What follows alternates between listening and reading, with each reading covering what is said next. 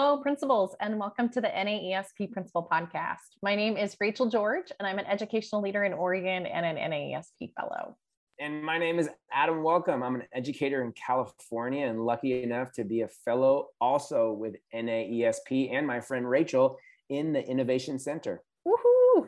So, hey, we're really excited to bring you all this episode of the NAESP Principal Podcast. Say that 10 times fast. uh, so, we can talk about real ideas, with amazing principals, two of which today you've met before, and we're here for part two in order to help support you and also make your leadership stronger and more innovative.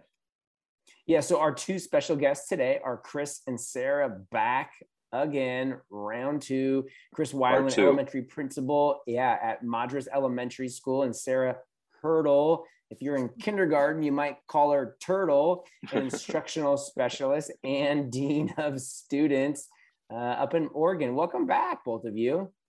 Thank you. Thank you so much for giving us a chance to come back, Adam and Rachael. Yeah, 100%. We always love going deeper with things. So, uh, last time we talked about morning meetings and how it's going with schools and classes and just some different things. And we just wanted to go, we wanted to go deeper. So, uh, looking at staff professional development, um, I, you know, I don't want people to shudder they go like, oh my God, professional development right now with everything that we have going on.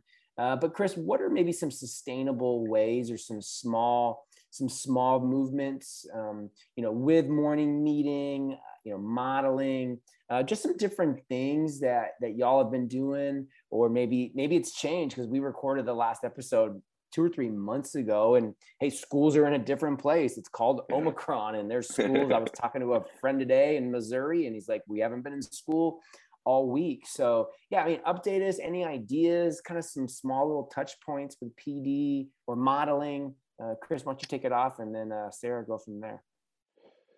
Yeah for sure. Um, hey, so so we still are in person, which we're super thankful about, and and making sure that students and staff are safe. Um, and so in our building, the way that looks is just like we've asked our teachers to step up and uh, provide this support for their students on a daily basis um, as they come up with questions about either um, getting feedback during their morning meeting, having the opportunity to have Sara either model or teach a morning meeting or co-teach it with them, um, or even having someone just cover their morning meeting so that way they could watch someone else's morning meeting because all of those in our building on our campus take place at the same time and so Sara is really, really important to making that work. Um, and we use different people in order to cover during that time so that um, staff have the opportunity to see one another. Yeah, I mean, and at this point too, I mean, right now, is it not even modeling? It's just like I'm going to do it for you right now. um, because no, right? I mean, because you know, hey, teachers, like I'm going to do it for you, and you're going to be there, and maybe you're gonna, maybe you're going to digest not as much as you would like, but but you're still going to be there. Um, and they're like, hey, thanks for helping me out. I mean, is any of that happening where it's not just watch, learn, we're going to pre-brief, debrief. They're like, I can't handle that cycle right now. I mean, is, is any of that happening? Just just the reality of you know of what education's kind of in right now. Sara, any any of that modeling? Um, well, last week I had the opportunity, um, we had our monthly assembly and our uh, character trait was perseverance. And I had the opportunity to go into a second grade classroom and run a morning meeting on the topic of perseverance. And um, for this particular teacher, she um, she's doing great and does morning meeting every day. But I just saw the opportunity to go in and run one for her and let her have a few extra minutes to work with some other kids and also just listen. So we do that once in a while. It's usually um, me going in and saying, hey, why don't you let me run your meeting this morning? Awesome. I think that modeling is always really helpful and, and seeing it in action.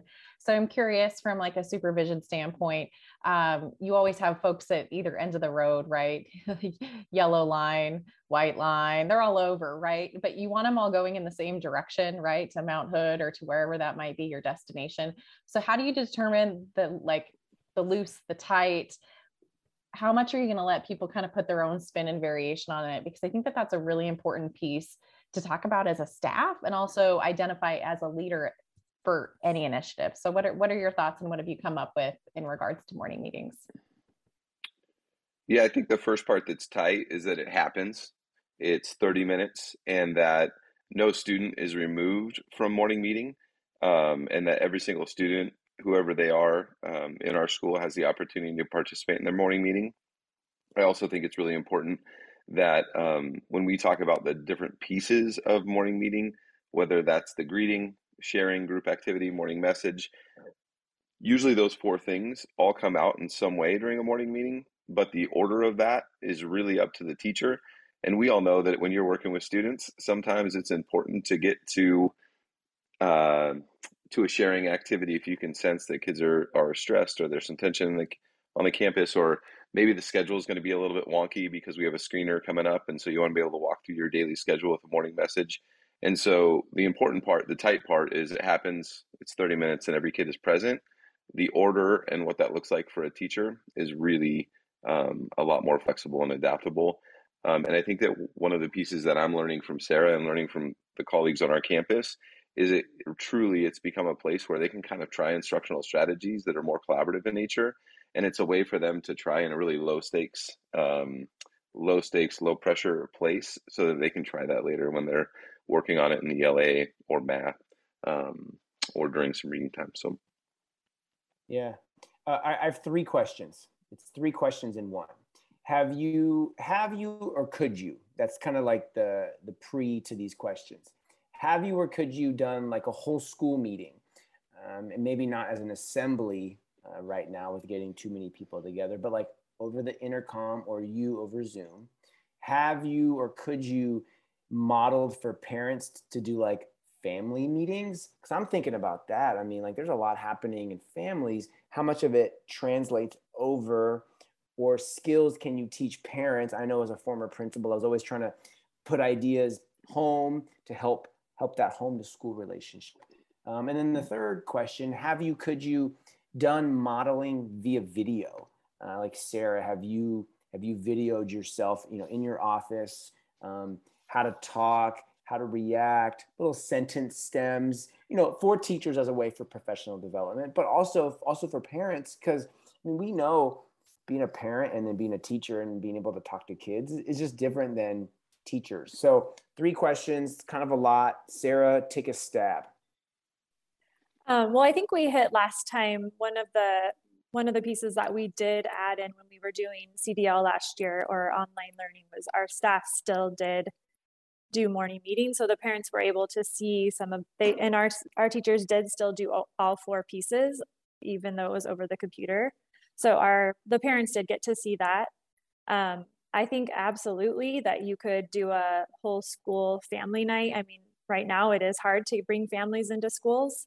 And so that would be one way to get that community involvement and family involvement. So I think absolutely you could do that. Um, I have not recorded myself. Most of my modeling has been going into classrooms. Um, when I was a classroom teacher, I recorded my class doing a morning meeting uh, and me leading the morning meeting with my class, and we showed that as part of our professional development. Man, I love the question uh, about having like a whole school like morning meeting. You know, um, we were doing virtual. You know, we've been doing virtual assemblies, and it's really tough for kindergartners and first graders. And so, you know, as I think about that, I think about doing a morning meeting, especially with like third, fourth, and fifth graders, where you kind of have like a main facilitator and then you have their teacher in their classroom, you know, maybe working on those strategies as well. But I think that would be a super powerful um, next step.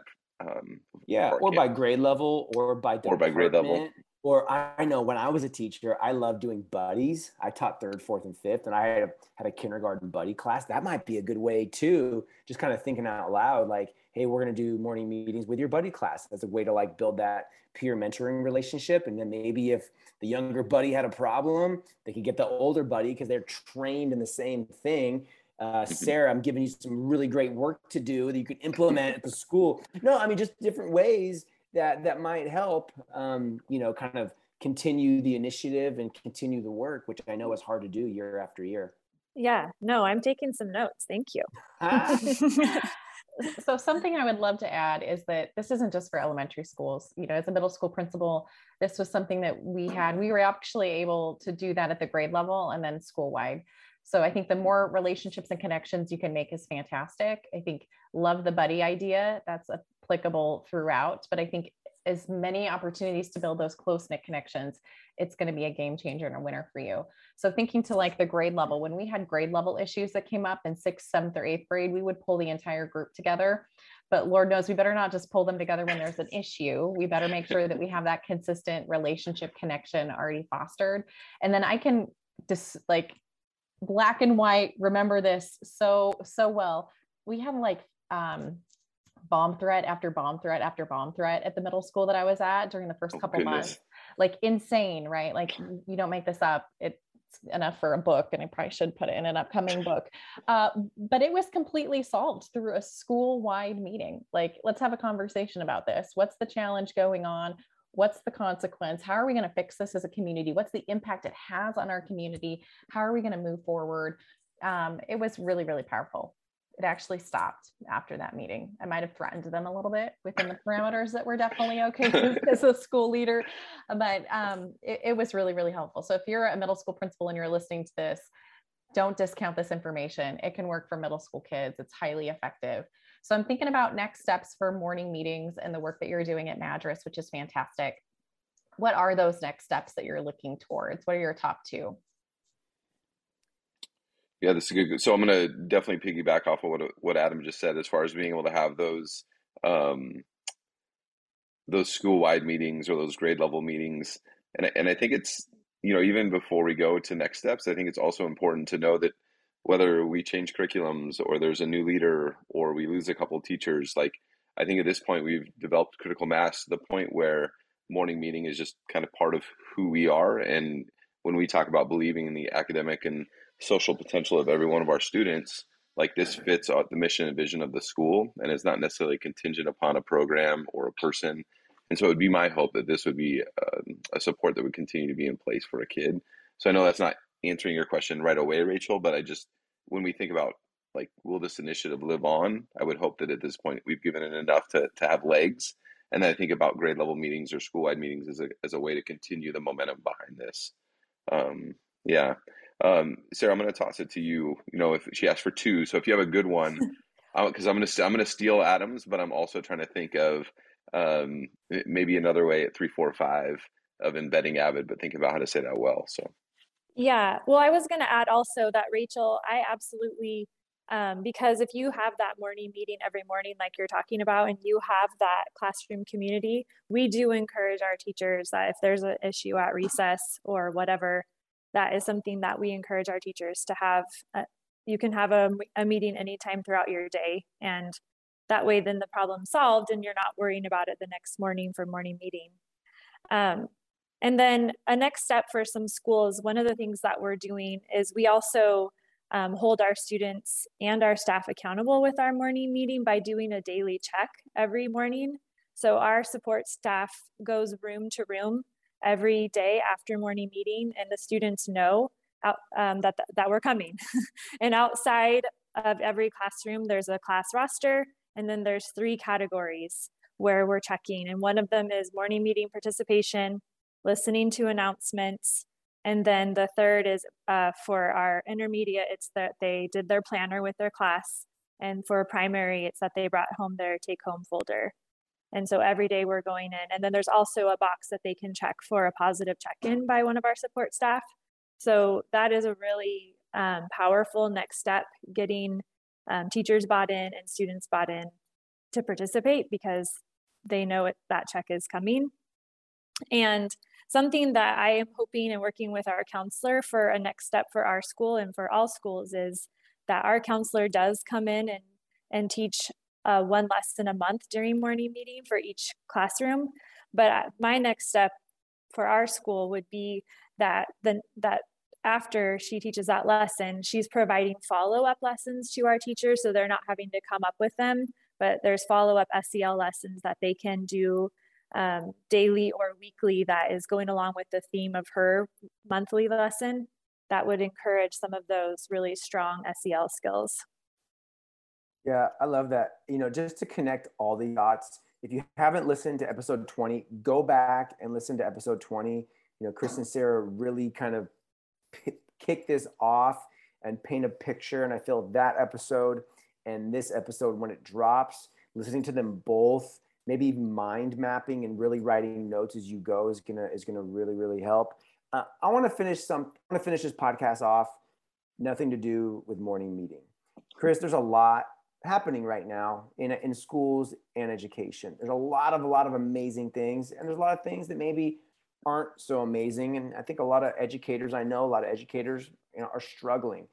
What um, what would you like to say, Chris, to uh, all the educators right now that are getting up every day, that are that are showing up every day, um, coming to school when there is so much going on, and maybe the community isn't happy about a policy or a this or a mask or or whatever that that they that, that they can't even control. Um, Chris, what what would you like to say to all those all those educators out there? I had a teacher um, last week who was really questioning just everything. Um, and what I left her with was um, your your work matters an awful lot, and that when you get to walk into that classroom with the 25 students or so, however many that is, that it matters an awful lot to those kids right there. I would also say that even through all of this, at some point, something that we get to say as educators or something that we do as educators will be part of a story that they tell in the future about school. And so, how we act right now and what we do for our kids is going to be part of their story moving forward. And I think that, especially at the elementary level, when we talk about how deep those relationships are between a teacher and a student, that even during such a time as this, that we have a really amazing opportunity to do work that really matters every day, that's really hard, and that we have the opportunity um, to create stories and, and memories with our kids that will live on long past our time in the classroom. Yeah, there's there's so much noise. I think I think it could be hard to remember that the work that you're doing is is so meaningful. Sara, any any final words for for teachers out there that you'd like to you'd like to put out there? I agree completely with what Chris said, and I would just add that um, to just kind of find your purpose and remember your purpose of why you originally became an educator, and um, just work on connections with kids. And if you're connecting with kids, then you'll find that purpose, and you'll go home feeling like you were successful. Awesome. And, and, if I, yeah, and if I can say just one more thing, sorry. I mean, yeah, that we, we talk about the memories with our kids, the the things that we're doing with them that matters. The other part is in education that we are a really big team, right? In the school, the campus that you're on, um, that it, it might be a time to be even more honest and vulnerable with your teammates, um, with other people on campus about what you need or about what you do, what you don't need um, in order to make sure that we actually are providing the support that actually helps you. And I think that it's okay to lean on team right now and know that for that work to really continue to make a deep impact on students, that depending on our grade level teams or at the middle school level, depending on our department teams, um, that that's going to continue to be something that is critical long past this pandemic. But without team and education, it's really hard to work in isolation and meet all the needs that we have walking onto our into our school doors and onto our campuses. Agreed. Like if you were working in a silo before, there's even more of a case to break that down than than we had prior to the pandemic. So, hey, Chris, before we close up, did you put in a RFP uh, for the national conference? I didn't put in an RFP for the national conference, but I did for this for the state conference um, for COSA in, in Bend. Perfect. Okay, good. And do you have an NAESP article coming out too? I think I heard rumblings with. Yes, Sara and I were lucky enough to share about the amazing work of our students and staff at Madras Elementary.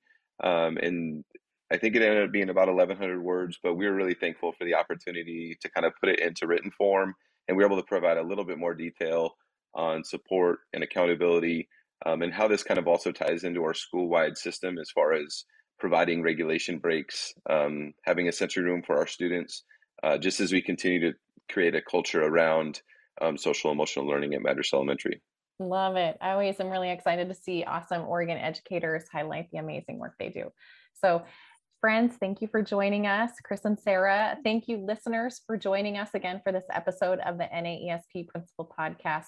Hey, learn more about NAESP at naesp.org, but also follow them on Twitter. Follow Chris, Adam, I on Twitter if you are not already doing so. And we look forward to seeing you next time. Have a great day, friends.